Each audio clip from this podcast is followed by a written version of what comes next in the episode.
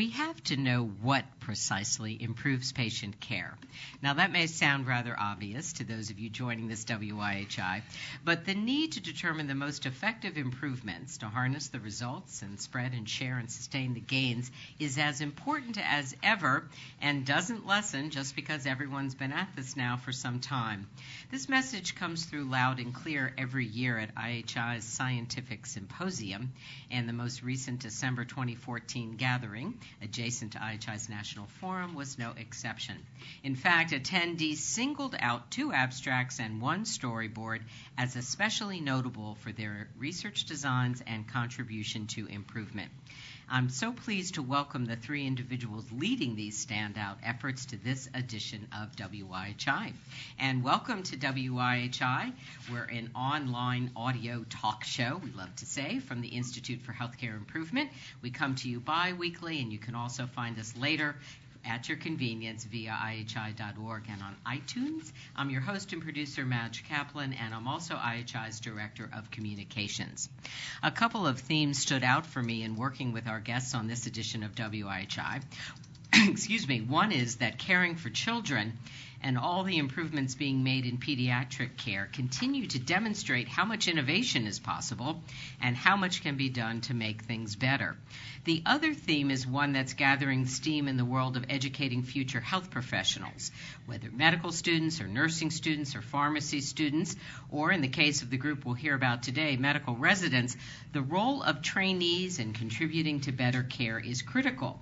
The era of passive learner is long gone, replaced by active learners who notice all kinds of safety issues and, if encouraged, will speak up about them and contribute to the changes necessary to provide safer care. So we've got a rich set of issues coming up, and I'll get to introductions in just a moment. But first, here's IHI's John Gothier here in the studio with me with some reminders about how to have an enjoyable time with us today on WIHI. John. All right. Thanks, Madge. Uh, just a few items to help everybody make the most of today's program. On the right of the screens is our chat window. If you've tuned into WIHI before, you know about the great conversation that takes place in the chat. It's also where you can ask our panelists your questions, so make sure that your questions and comments are directed to all participants when Madge opens up the floor later to questions. This allows our panelists and your colleagues on WebEx to see all the questions and comments being shared. Now, there are a few ways that people have connected to WIHI today. If you're logged onto the computer and listening to the program by streaming audio coming through speakers or your headphones, you'll see a box in the top right hand corner labeled Audio Broadcast. If you're on a less reliable internet connection today, we recommend calling in on the phone.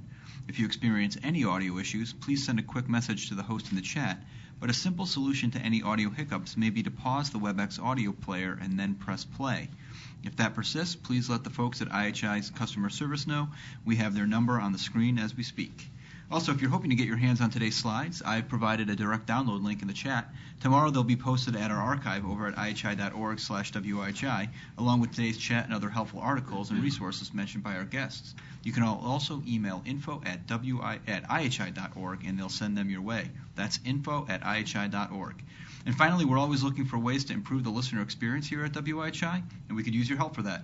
Please take some time after the program to fill out our quick survey and let us know how we've done.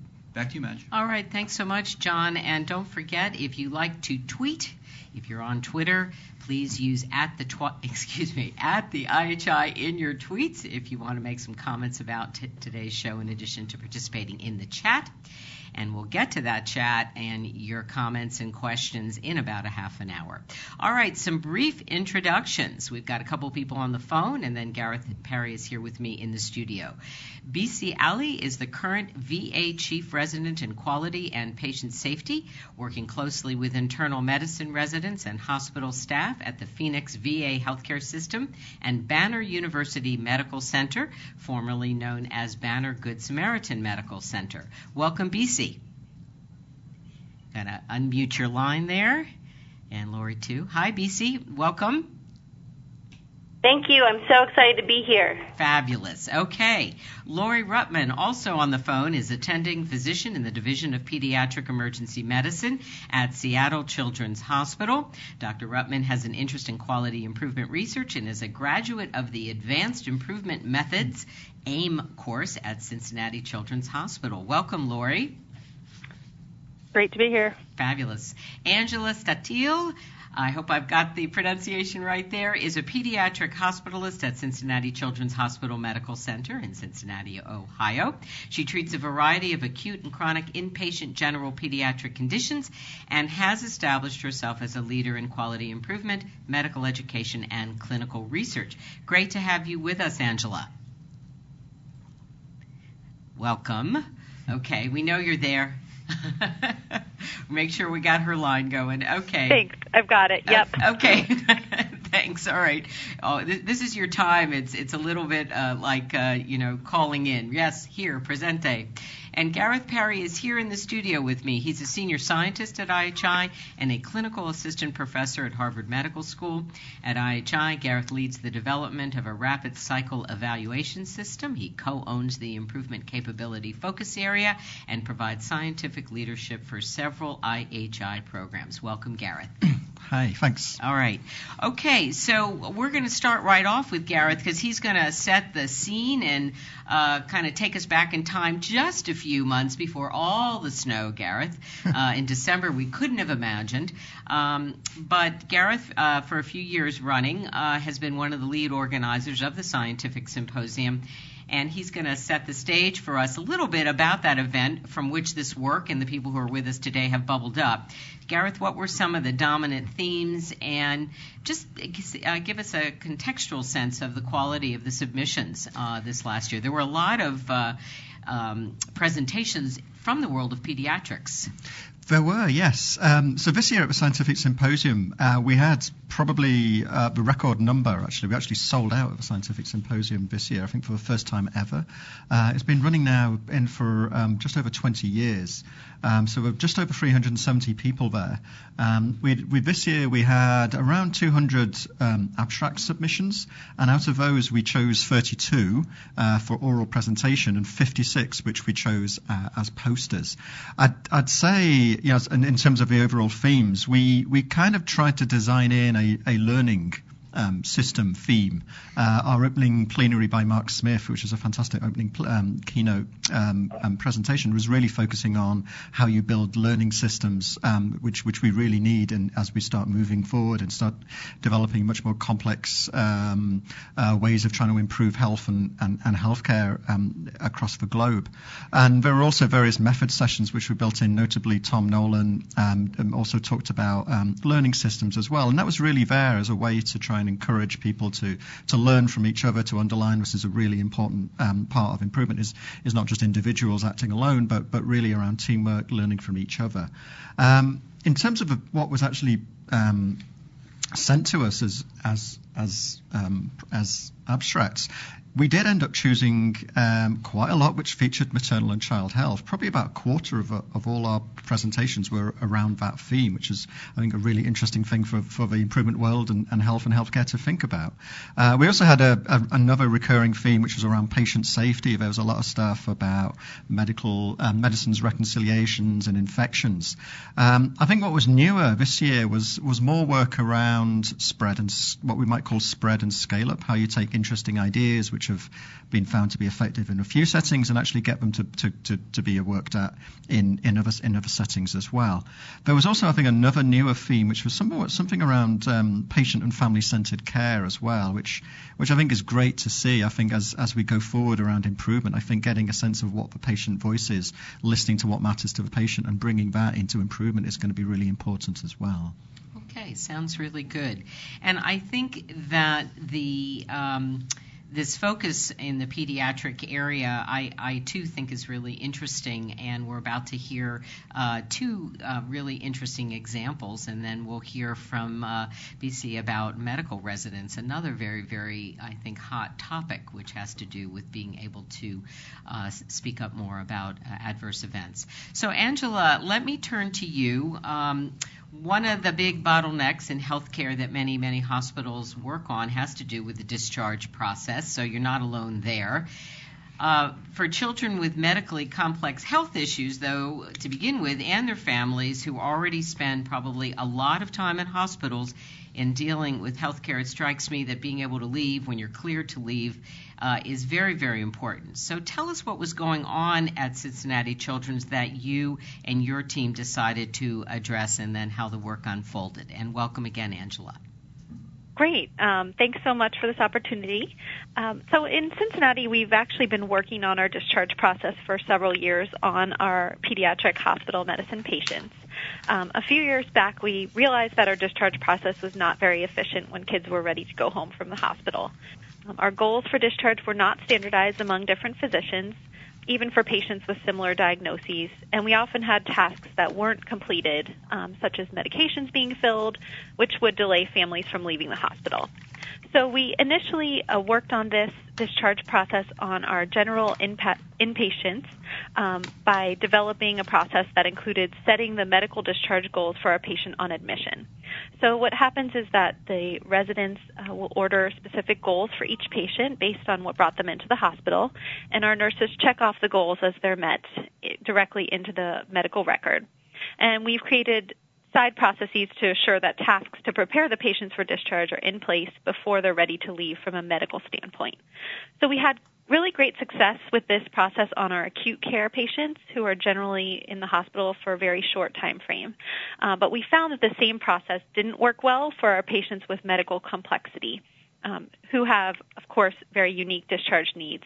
They have many medications, multiple consulting doctors, and often very unique home care situations, even including private duty nursing that needs to be arranged. So we turned our focus of what I presented at IHI um, at the symposium to focus on improving the efficiency of the discharge process in these medically complex patients. And we define them as patients who are neurologically impaired, so those with cerebral palsy, for example, and technology dependent, meaning they rely on devices such as feeding or breathing tubes. So our SMART aim, um, which was similar to the original project, was to improve the percentage of patients who were discharged within two hours of meeting medical discharge goals from our baseline around 50% up to 80%. And you and we just to note, we don't send patients home in the middle of the night. Um, so we start that two-hour time period at um, 7 a.m. if a patient meets goals overnight. So we were successful in meeting our goal within about nine months, and we've sustained about 10 months since then, so um, out beyond what you're seeing here. And several interventions were key for us. We first placed our medically complex patients onto one team, which is led by an attending hospitalist and includes a bunch of people um, to work together. So our resident physicians, our nurse practitioners, our bedside nurses. We have a social worker, a pharmacist, a dietitian, and care managers. And they join us along with the family uh, at the bedside for family-centered rounds so we can coordinate all of our efforts.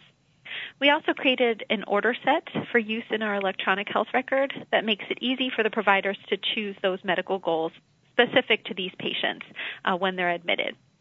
We hold uh, weekly care coordination rounds, um, which is a time where we get together and dedicate a half hour per week at looking at the goals for each patient and then also tracking what items are needed for discharge. And to facilitate that conversation, we created a needs assessment tool, which is a note in the patient's chart that documents all the items that they'll need for discharge. So things like education, which medications, what follow-up appointments. And all of our different team members have access to that note and track the progress of those tasks over time. Um, we did include two parents of medically complex patients as part of our planning team, and we also discuss, discuss our discharge goals on rounds with families every day to provide transparency. I would say a big challenge for us is sustaining our gains, um, and mostly that's due to the relatively small number of patients that are included, if you can see our ends at the bottom of the screen. Um, but we've begun spreading the project to new units, so we hope that getting more patients involved will allow us to make even uh, better changes for them. So thank you. Thanks a lot. And um, we'll probably, oh, and you have a nice uh, thank you. And I know everyone's going to want to thank all the people who were involved, lest anyone think that any single person uh, right. brought this all about themselves. So uh, this is a, a, great image, and, and everyone will have an opportunity to say something as well uh, about the others with them. Uh, very quick uh, follow up question before I turn to Lori. Um, could you say whether patients and families or family members were in any way involved in the uh, design of some of the changes and uh, the redesign and some things you were trying to figure out for the medically complex kids? Yes, yes, we did have families involved um, every step of the way. We had actually identified two parents who uh, are frequently have children that are on this team, um, and they came to our planning meetings and helped us come up with the design and, and work through some of the struggles along the way. Okay, and another very quick question. I promise you I won't throw any curveballs. What do you think was most on the minds of the parents, uh, in in particular, in terms of things that were they most wanted yeah. to see changed? Uh, obviously, less waiting around, but what were things that right. they contributed? I think the transparency was a big thing that they really wanted. So they felt like sometimes the medical team had ideas in their head of what they were looking for as goals, um, but it might be different than what the family was thinking. So really, just getting us on the same page was a big was a big thing for them. Okay, great. All right. Well, folks, think of uh, questions you too might want to ask Angela when we get to that section of the show. Thank you, Angela. I want to turn now to Lori. Um, and uh, Lori Rutman, among the things that stands out initially about the work at Seattle Children's uh, is that you've had a standardized pathway for patients with asthma since 2002, and that perhaps reminds all of us that asthma um, has been something that's gotten a lot of widespread attention from the improvement community, especially in pediatrics. But fast forward more than a decade later, and your hospital uh, has taken another hard look at the guidelines. Uh, what, besides the fact that it might have been time to review uh, these pathways, uh, prompted uh, the review, and what did you come up with? And thanks, Lori. Thank you. Um, yeah, so you know, at our institution, asthma is the leading cause of ED diagnoses that result in hospital admission.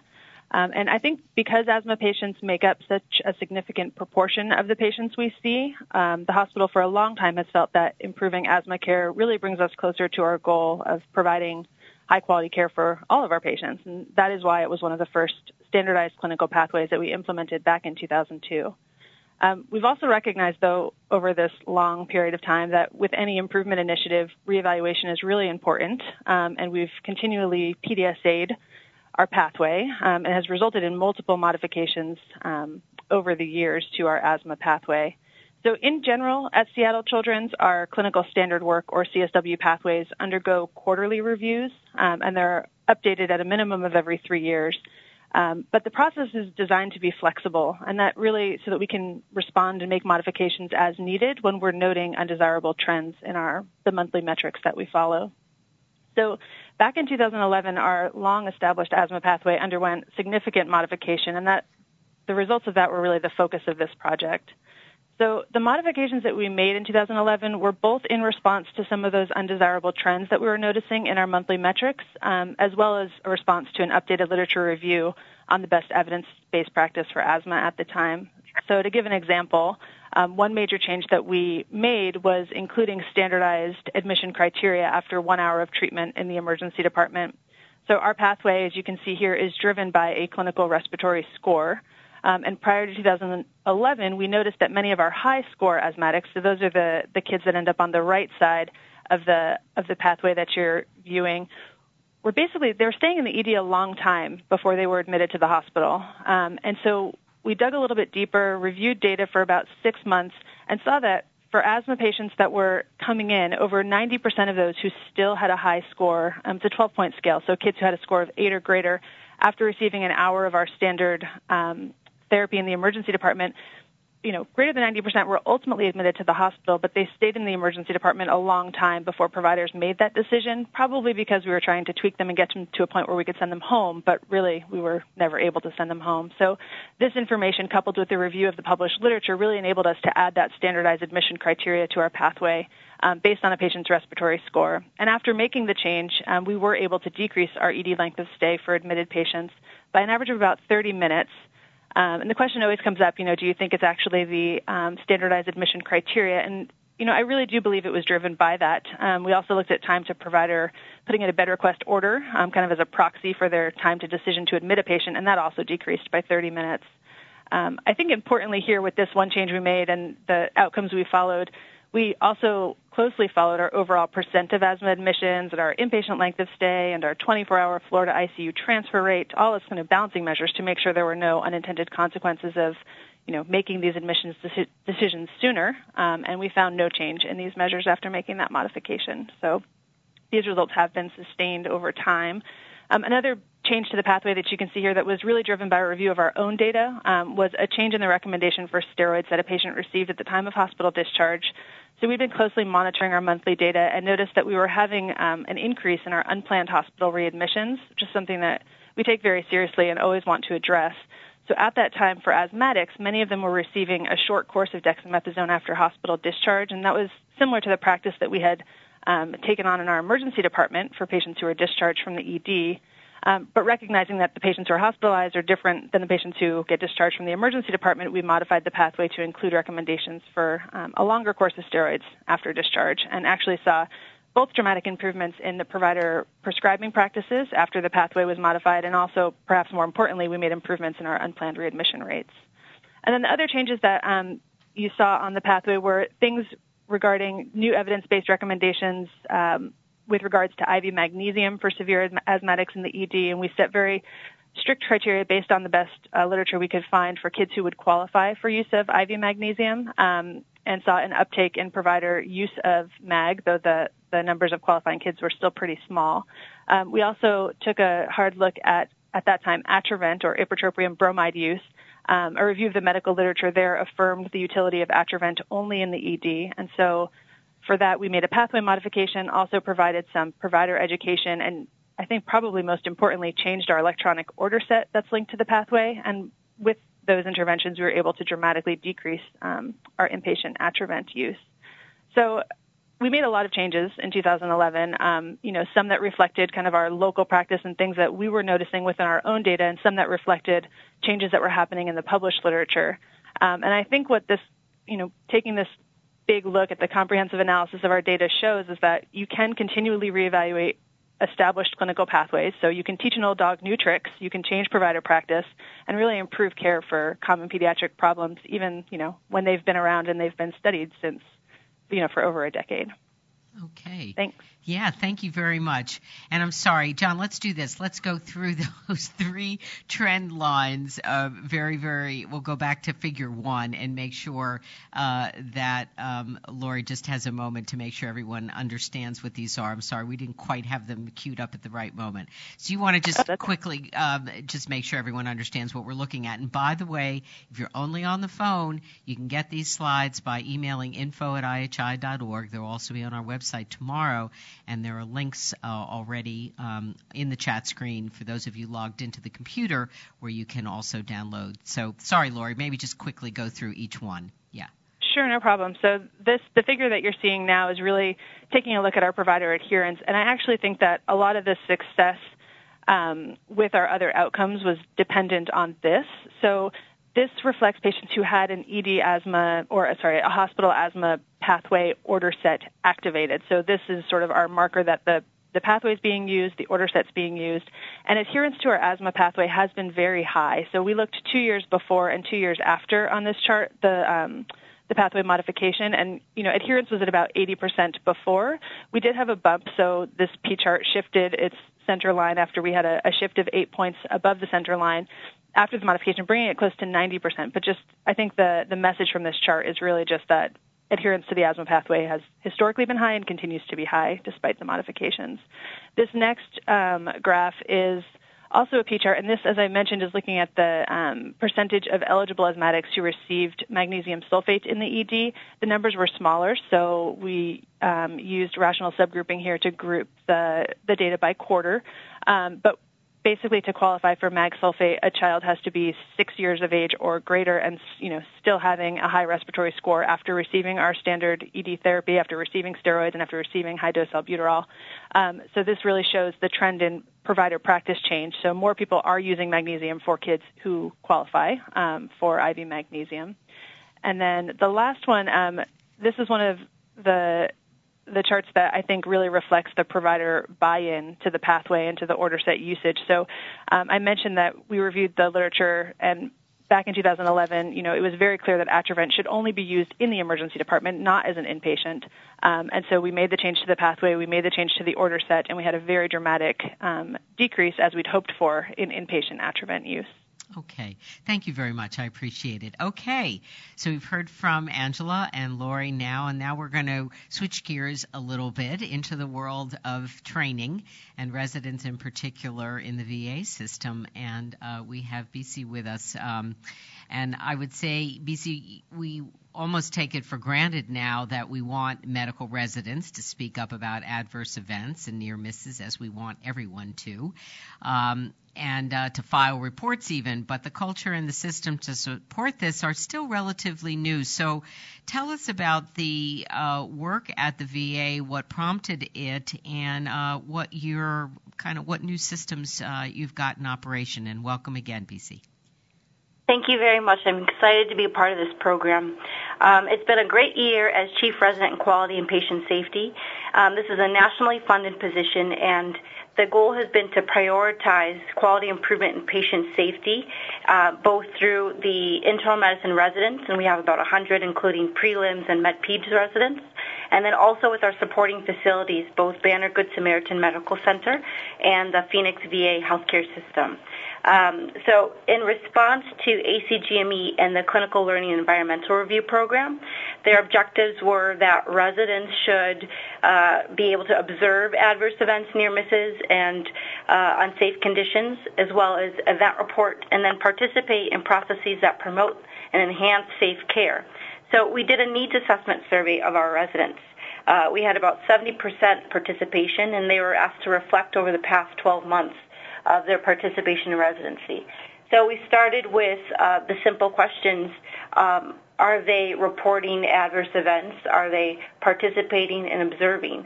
And we showed that less than 50% were observing, less than 40% reported prior that reporting electronically, and then less than 20% reported participation in processes to promote that safe care.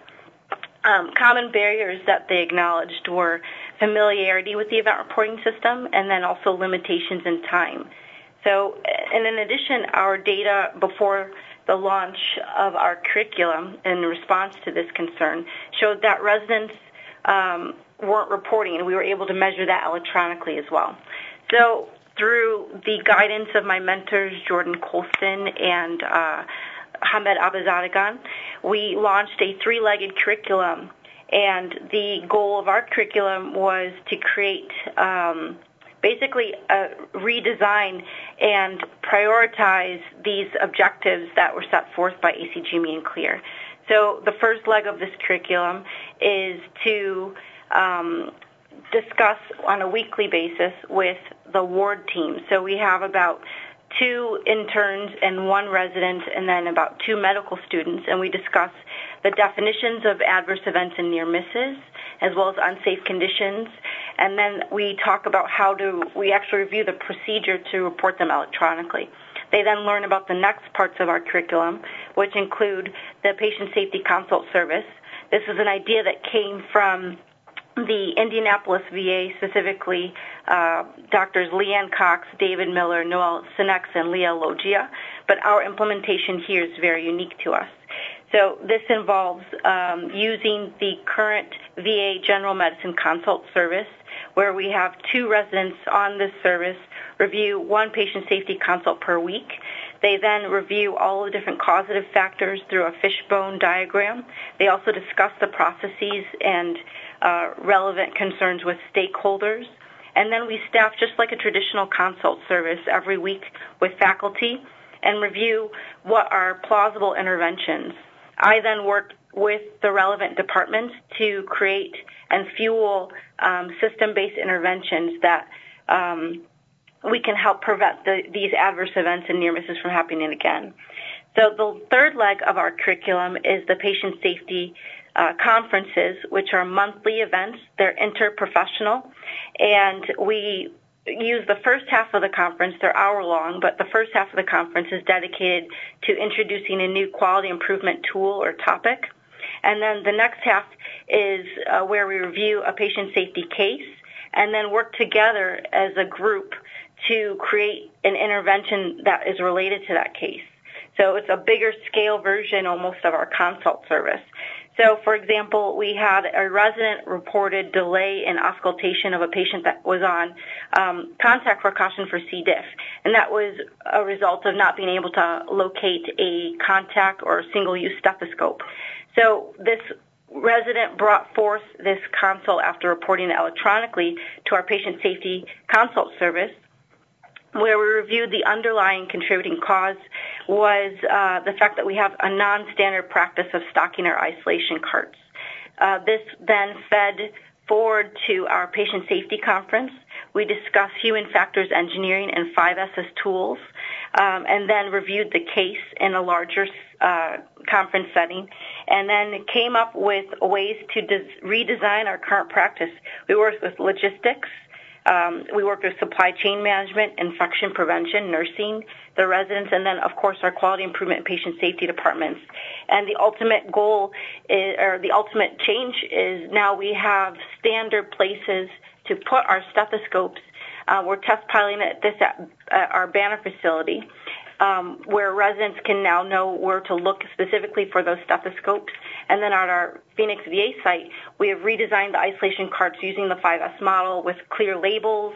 Um, we take we have removed things that aren't contributory to uh, proper procedure. So it's just it's been a fruitful year in terms of working with um, working with these different uh, residents and departments to create such success.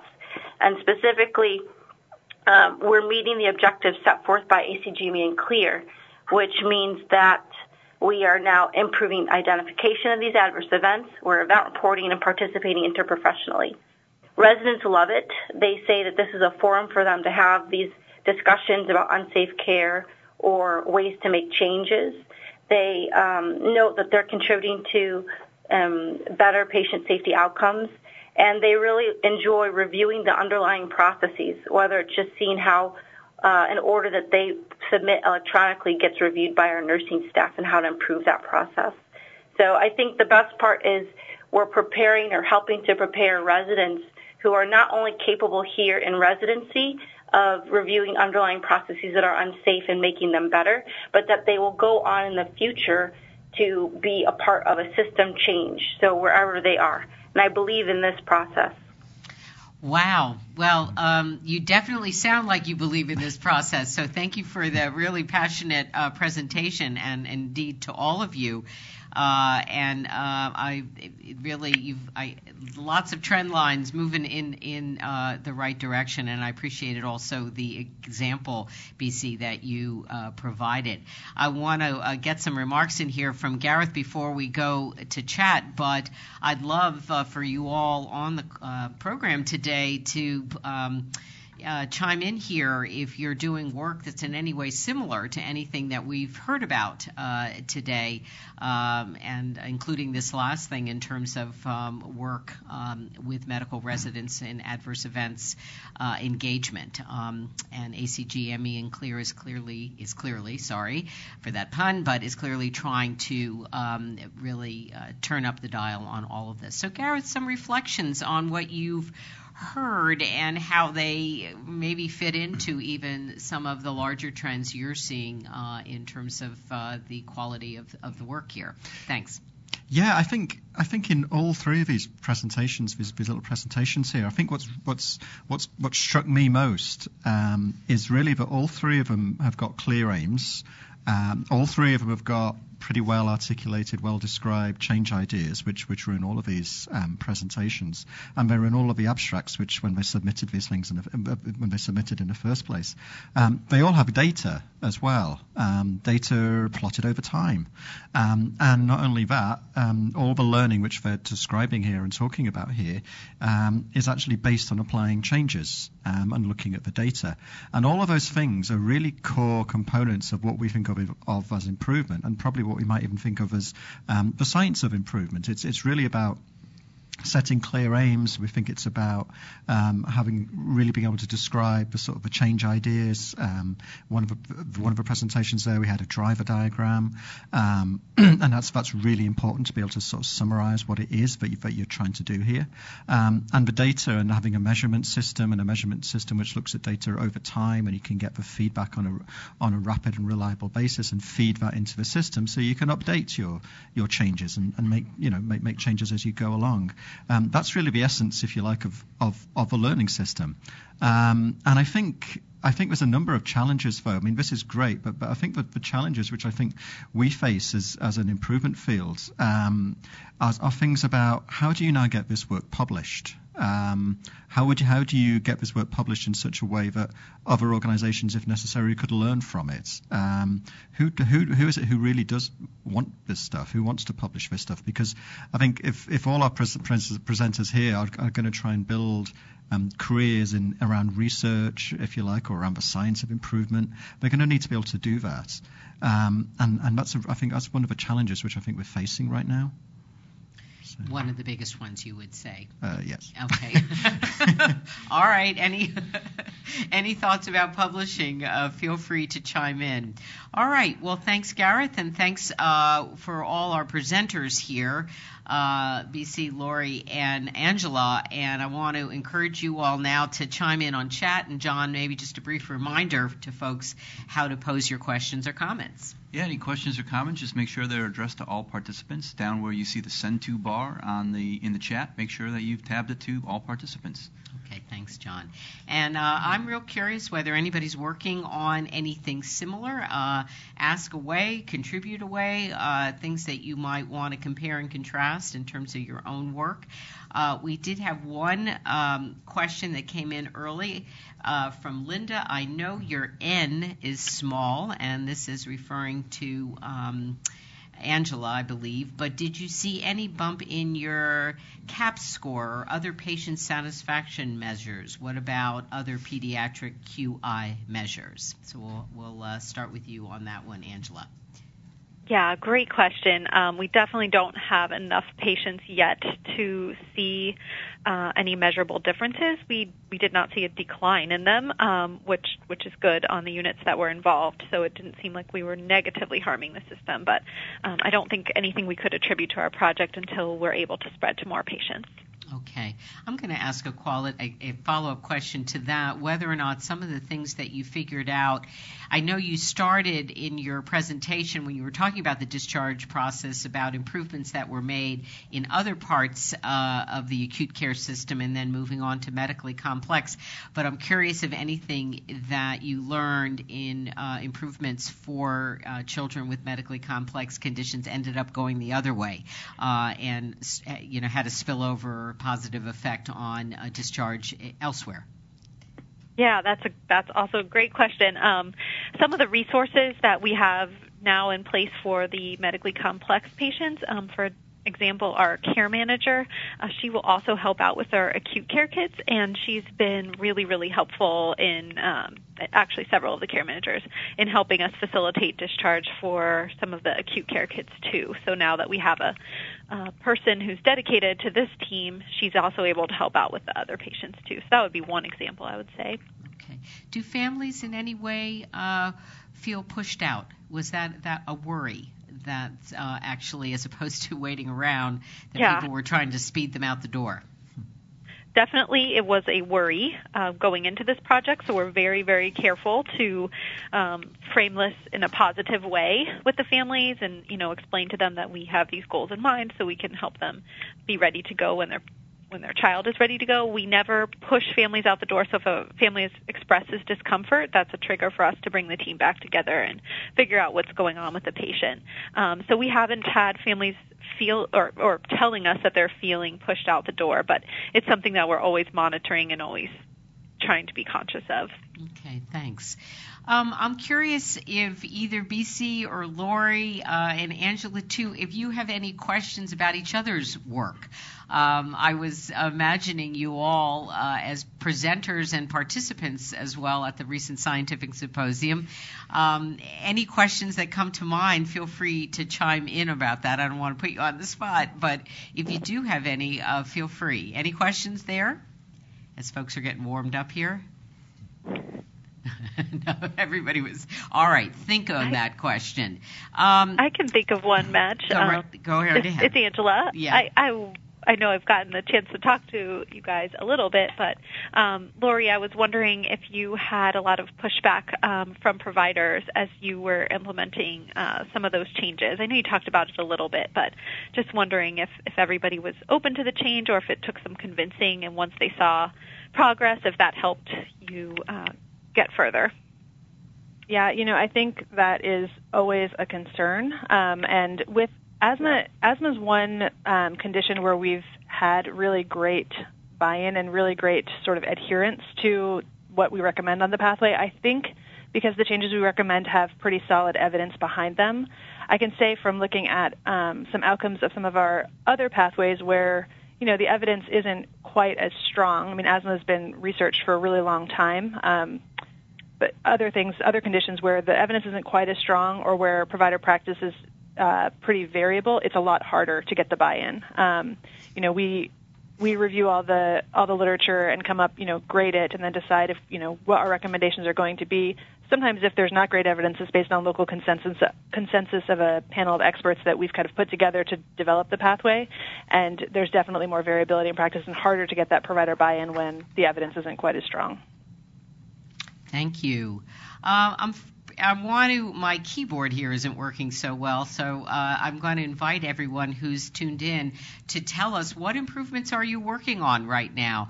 I'm curious what brought you to the program, what kinds of things uh, uh, you're working on, and uh, what you've even heard so far that's helpful. Uh, here's a question. Uh, adverse event, I, I got to read my screen here. Adverse event reporting typically is viewed as a nursing responsibility. While there was enthusiasm by the resident population, BC, to report adverse events, how about the physician re- provider's willingness? We always advocate for physician reporting, it's just not the norm. Uh, BC? I think that's a great question.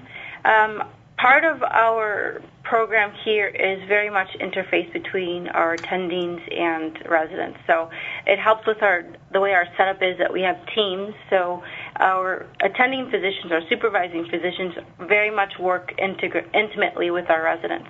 So that when we have adverse events and near misses, even if it is the resident that is actively submitting or electronically submitting the adverse event or near miss, the attending is aware of the situation. So the other thing we're trying to uh, improve on is integrating faculty, so our attending physicians, to be um, part of our patient safety consult services, so that they are responsible and help for uh, staffing the consults. But I think the other consideration is that our residents will graduate to become attending physicians. So even if initially there is a slow process, um, as that um, listener pointed out, is a slow process to get physicians on board, that residents will become attending physicians, and once they know that this current system exists, and they can also promote other attendings and amongst future interns and residents. Okay, thank you very much. Question for Angela. As I recall, you are at an Epic EMR center, correct? How was your tool uh, constructed in Epic uh, for goal, goals of discharge? Can you explain a little more on that? Yes, yes, we do use the Epic um, EMR here, and um, we put these discharge goals straight into our order sets. So we have order sets for our most common conditions, um, and we picked sets of um, goals that are common for those patients. So for the complex care patients, we made their own order set. It includes items that are really common for them. So, um, you know, maybe needing to be on their home oxygen for a certain number of hours, as an example, or receiving their home feeds for a certain number of hours. And that's included right directly into the EMR. They click, you know, there's boxes that they can choose, the applicable ones, and then they can also put more of their own um, as needed and that goes straight into the orders and then the nurses are able to see those. They can be modified and then the nurses actually copy them over to the plan of care and that's where they're able to check them off. And then when they meet the final goal they actually press a button in the electronic medical record and then that signals the time um, it stamps the time and then we're all able to view it on the nursing and the physician side. Um, but there's certainly um, more details that um, I'd be welcome to answer and get you to the right people if anyone's interested in a similar process. Okay, thank you. Uh, all of our guests have generously provided their email uh, addresses on their bio slides if you do have some questions that occur uh, to you uh, after the fact.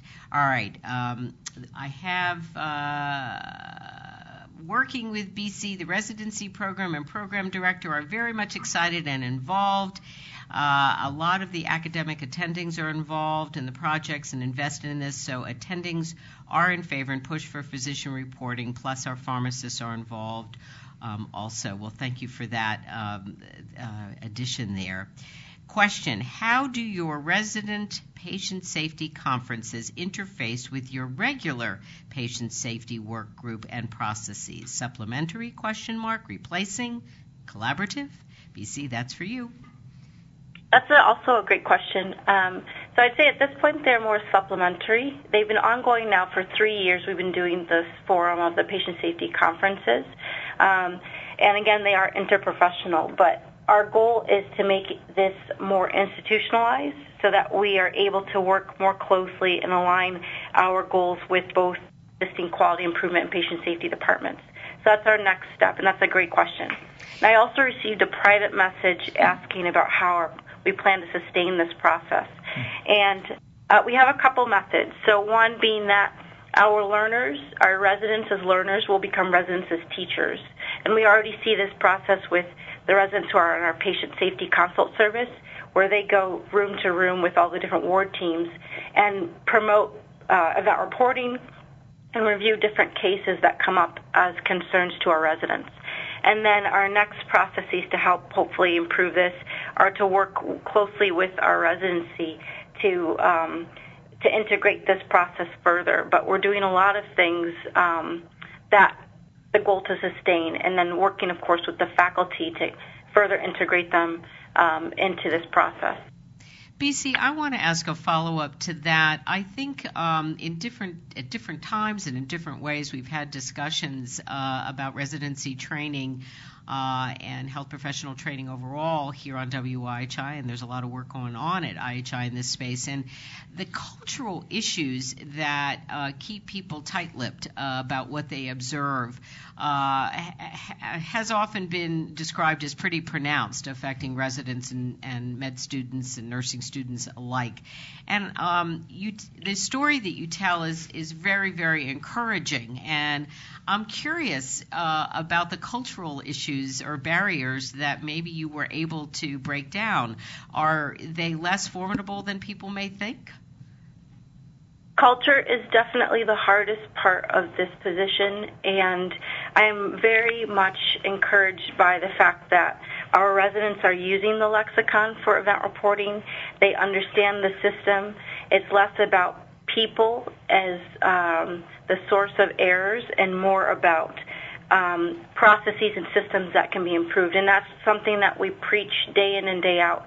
Um, and you see this transition from a shame and blame game, as quoted by uh, Dr. Colston, to more of this transition to um, how can we improve this process so it doesn't happen again to me, even uh, or my peers and I'm really excited that the residents seem to get this. And I think um, previously there was that mentality that event reporting simplified um, uh, a way to discipline somebody or or a way to show disdain, but now we're really encouraging it as a way to again improve processes and procedures.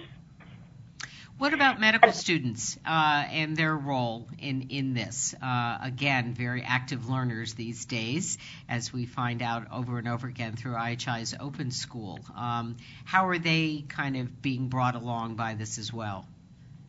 I've worked with several of the medical students. They are part of the ward teams, and we treat them as such. Um, they typically have a little bit more free time, uh, respectively, compared to the residents. So I deem them as um, responsible for helping to promote that culture within their team. So if they see something that is an adverse event or near miss or unsafe condition, they are encouraged to speak up and talk about it during their um, their time with their teams. And then we've invited several of the res- of the medical students to participate in our weekly staffing with the patient safety consults, and they really enjoy it. Um, we've had a couple that talk about IHI Open School as well, and how this helps to really put things into perspective. Thank you. Um, Gareth, I'm wondering as uh, your Gareth asked a question, uh, which is what might you like to see at the scientific symposium in next year because one is being planned. Gareth, you're busy at that already, I'm sure. Oh, yes. Absolutely. And I'm sure information will be coming out about that fairly soon about submitting.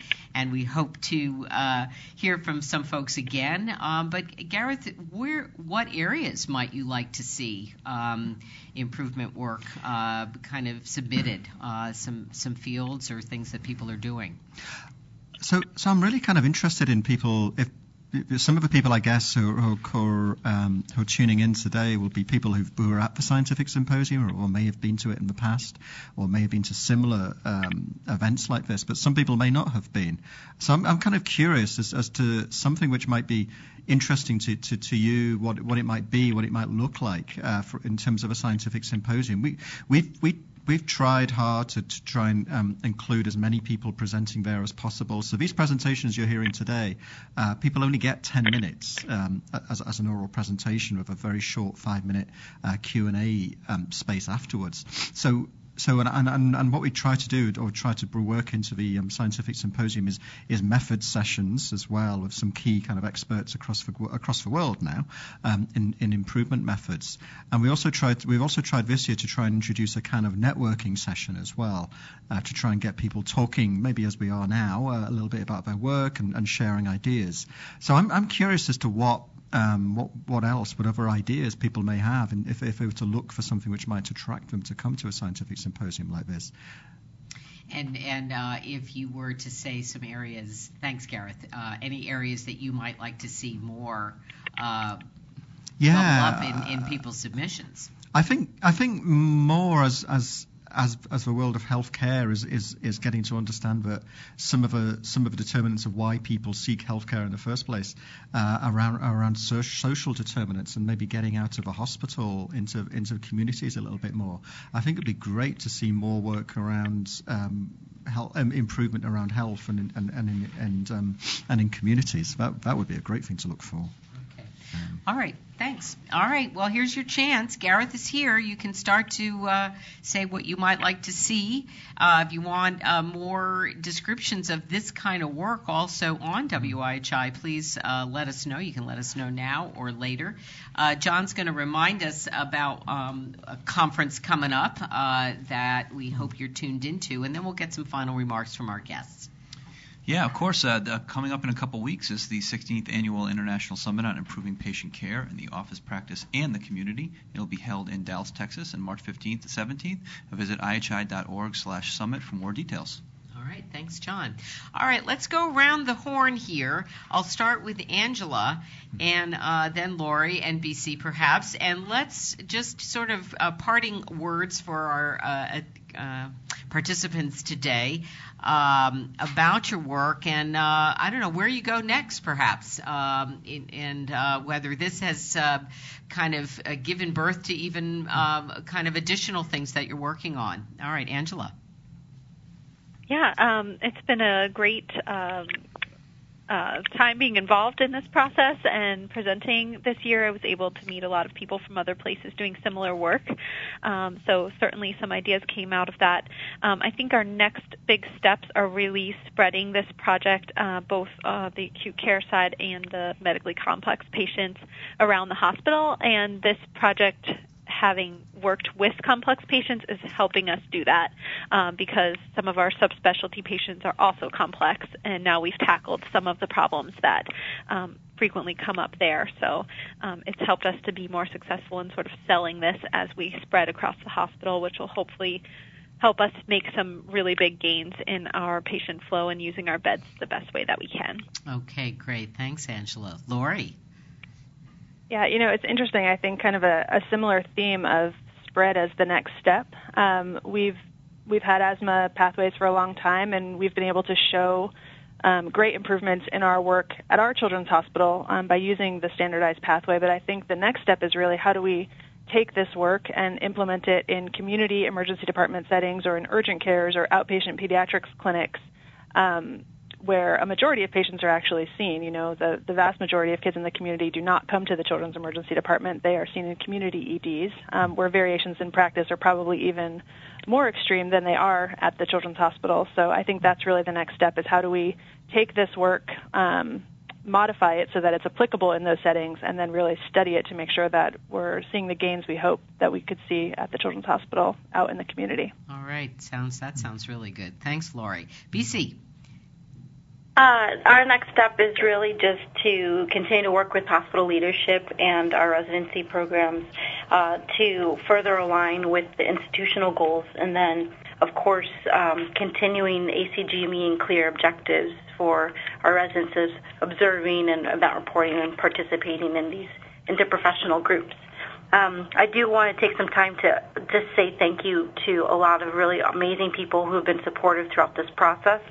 That includes um, the hardworking residents at, of internal medicine at Banner and uh, Phoenix VA, um, my co-chiefs, our mentors, uh, Dr. Colston, Dr. Abbaszadegan, Dr. Franks, program Dr. Dr. O'Malley, um, our Phoenix VA Chief of Staff, Dr. Deering, um, our Quality Improvement and Patient Safety Departments, Drs. Gherkin, Dr. Uh, Rahman, and I'm sure I'm missing people, but of just we have such hardworking and dedicated people throughout Banner and um, the Phoenix VA who just want to see patient care improve. And so I'm really excited how committed everybody is. It makes me happy to come to work every day. Uh, BC, well, it makes me happy that you were part of this program, and we do hope to uh, touch down with you again about the work going on there. Um, and same to you, Lori Rutman and Angela Statile, and in the pediatric realm. So it's been a real honor for me to work with all of you and to be able to give yet another uh, platform uh, for the good work that um, you were able to share at the scientific symposium in December. And I want to thank you all very much uh, for your participation and help with the show. Thank you to Gareth as well, and thanks to our um, audience. And as a reminder, of course, you can find all the materials posted to um, IHI.org tomorrow. Uh, next up on WIHI on March 12th, the Building Bundles and Buy-in for Value-Based Care. I've got a real great cast to talk about uh, this dimension of global payments uh, and uh, just how to get everything kind of lined up uh, so you're delivering quality care and um, maximizing um, a real value uh, in terms of costs and dollars. So I hope you'll tune in for that. A reminder you can download the chat and any slides we use today from our discussion. Uh, we invite you to take a brief survey to let us know how we did and what we can do better. And uh, Jameson Case, I think, is going to put a couple comments up on our Facebook page if you want to chime in uh, there as well. Any questions whatsoever, you can email info at ihi.org and feel free to suggest future show topics. So we have a great group who help make WIHI possible. They include John Gothier, Matt Morris, Jameson Case, Vicki Minden, Jesse McCall, Jane Rossner, Val Weber, and a wonderful um, intern, Mario. It's my privilege to host a program that's about spirited learning and improving health and patient care, most of all, for the Institute for Healthcare Improvement. I'm Madge Kaplan. Thanks for tuning in. Good day, everyone.